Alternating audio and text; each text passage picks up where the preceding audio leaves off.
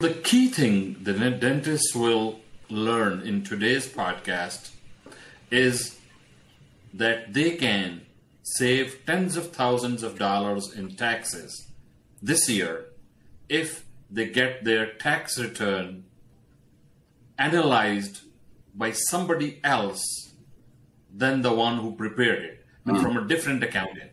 The Dental Brief is brought to you by Omni Premier Marketing and the amazing guests who bring wisdom and advice that you can put to use to take your business and practices to the next level. Find us on Facebook and join the conversation.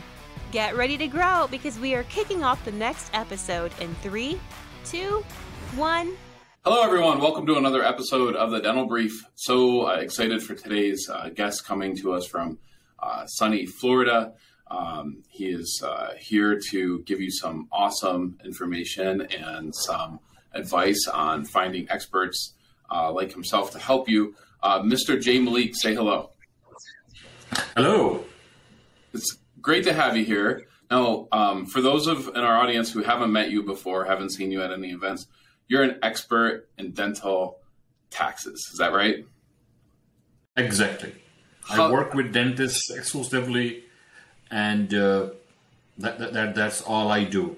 How did that happen? You didn't just go to college and then one day, you know, and you, you didn't wake up when you were 12 years old and go, I want to help dentists with their taxes someday. How did you end up uh, in this niche in this specialty?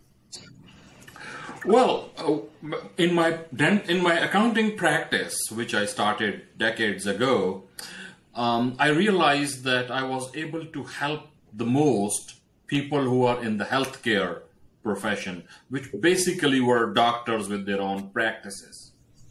So I started to work with doctors only. And then from there, uh, but I also soon I realized soon after doing that was that it was not as easy because of the personalities of the doctors. Mm. But I also picked up that dentists had the best personalities of all the doctors, all the MDs, surgeons, physicians, and chiropractors, and everybody. So I said, this group is nice. They are, they are generally nicer. So I decided to work with them. This was the, when it started years ago. And I've stayed yeah. in that niche since then, and life is good. Yeah. So um, that's awesome. And I agree with you. Dentists are, are fantastic uh, to work with obviously this is a, a podcast that specializes in getting uh, content to dentists. Um, so let me ask you this question: When in your travels and when people call you um, and you get calls for practices, what are some of the biggest challenges they're facing? What are some of those kind of nightmare calls that they're that uh, you know that they're calling you to solve their problem? What are you hearing?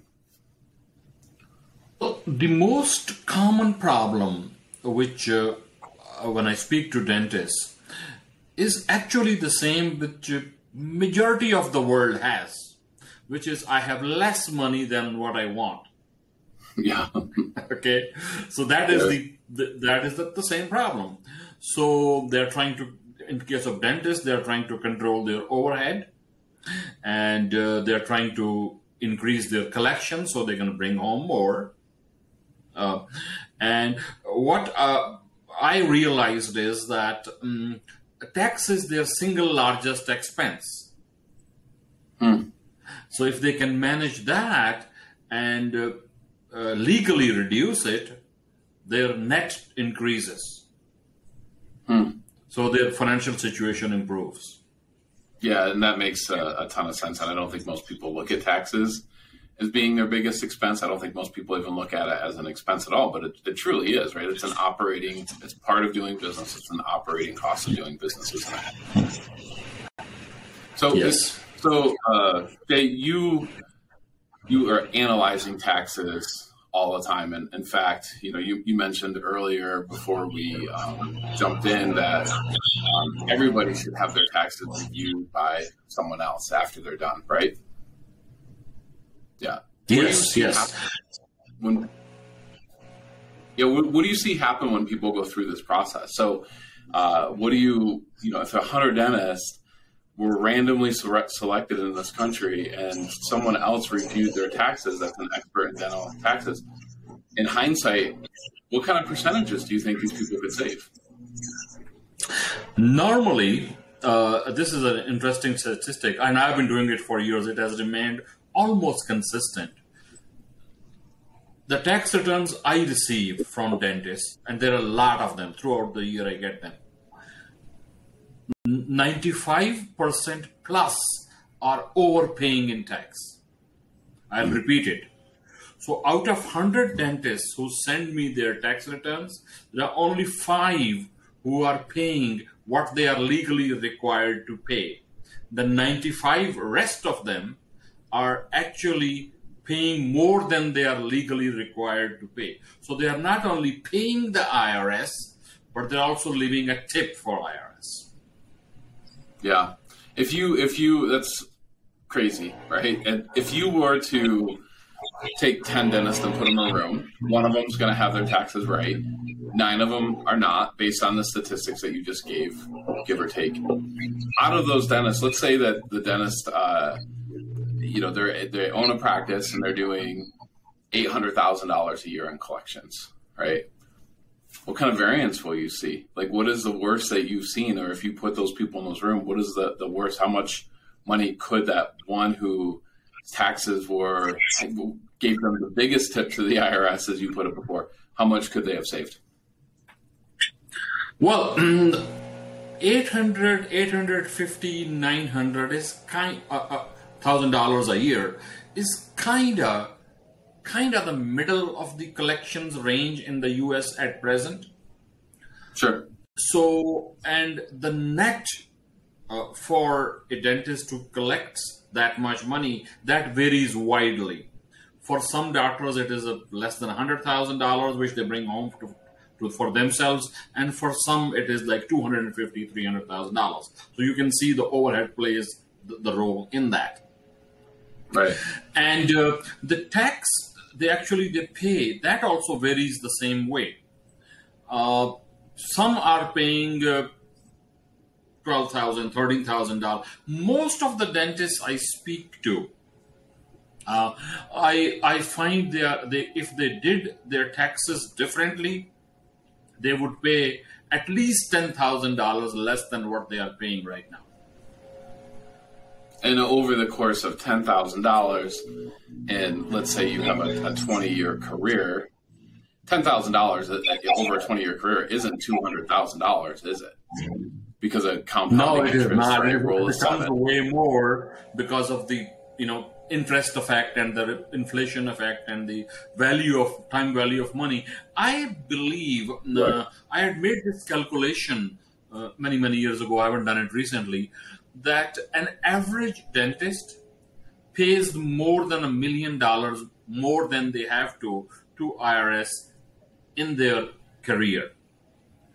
And when I say the IRS, IRS is like a generic term for the federal government. You have to pay the tax to your state government as well, right? So of it's course. kind of yeah. Combi- yeah. the combined tax overpayment is more than a million dollars per dentist who has kind of an average type of practice.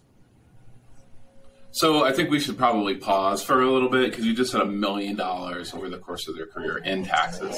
That's a huge, that's a significant amount of money, right? I mean, when you look at practices that are looking at transitioning, so they're looking at retiring and selling their practice, they, you know, I, I see, I see this um, where practices that are looking to sell are frustrated with the price that they're able to get for their practice right? But I think if you looked in hindsight and said, "Oh, not only you know are you only selling your practice for this," and then that's frustrating. You also lost a million dollars in taxes.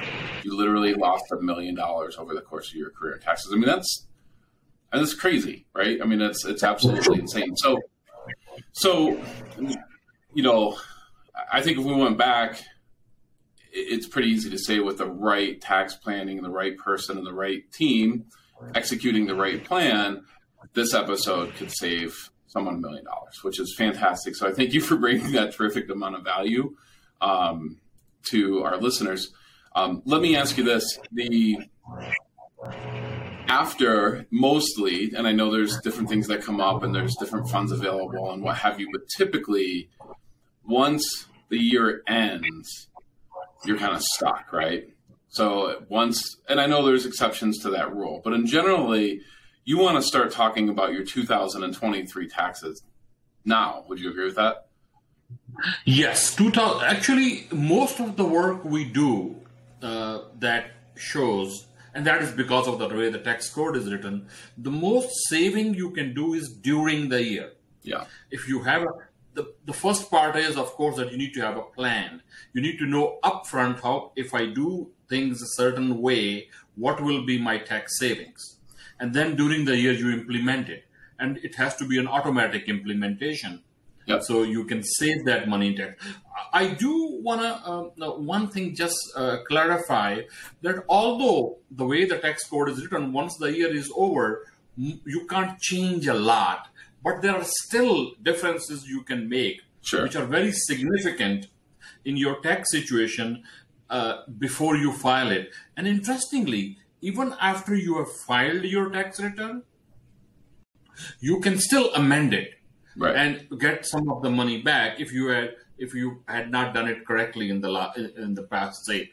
But but that you can only go back 3 years. Okay. i have sometimes done it with dentists. If i if the, when the, if i see their tax return and say hey listen you know you should have done this differently. It would have saved you some money and so we have gone back and amended. But again the law only allows you to amend three previous years. You can't go you know uh, before that. Yeah. so which means that whatever you have overpaid more than three years ago that is gone Yep. So I'm going to ask you this question. I know it's not the easiest uh, question to answer. Um, you you're an expert in this in this field. There's other experts out there too, right? I'm sure you've you've met people that are in your field that you think are very qualified, and, and you would even recommend if somebody didn't want to work with you. How do you how do you go about vetting an expert such as yourself to help with this? How do you make sure that you have the right person who knows what they're doing, that's trustworthy, that's experienced? Um, how do you make sure you find that person? certainly. Uh, you see with these things there are some rule of, rules of thumbs right? They don't apply in every case uh, but in most cases rules of thumbs kind of give us a rough idea where we are headed. Uh, and uh, years ago when i started practicing um, it was that okay people used to say that if you want an expert working a doctor or a, even a plumber or whosoever, find the guy with the gray hair. it means he has been doing it for a long time. Yeah. And probably he has learned something, right? Sure. That formula actually still applies. Somebody who has worked in the industry, say in the marketing, in the field of marketing, Uh, these days everybody is an expert in marketing. A kid who can't find a job after graduating from college, they, Sure. he starts calling himself a marketing agency, and I've seen a lot of them charging a lot of money from dentists not producing results because they have no experience. They don't know. They have not worked long enough in the industry to see what the dental patient is looking for Yep.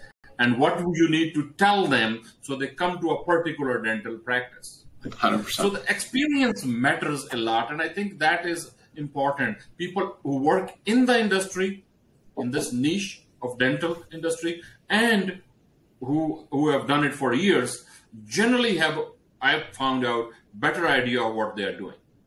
Yeah. Yeah, I couldn't agree with you more. And on the marketing front, you're 100% right about that.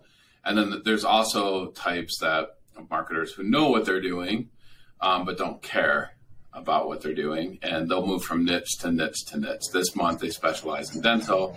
Next month, they specialize in child care centers. The month after that, it's plumbers and so on and so forth. So you're 100% right about that. So finding someone who's niche specific and has experience in that, that, that niche, I think is critical. I want to encourage our audience to check out the website. It's lesstaxfordentist.com. Really easy to remember. One more time, lesstaxfordentist.com. And uh, of course, that'll be listed on our social media and we'll post it on our website as well. Uh, Jay Malik, thank you so much for being here. We really appreciate you. You're, you're most welcome. It was pleasure talking to you. Thank you.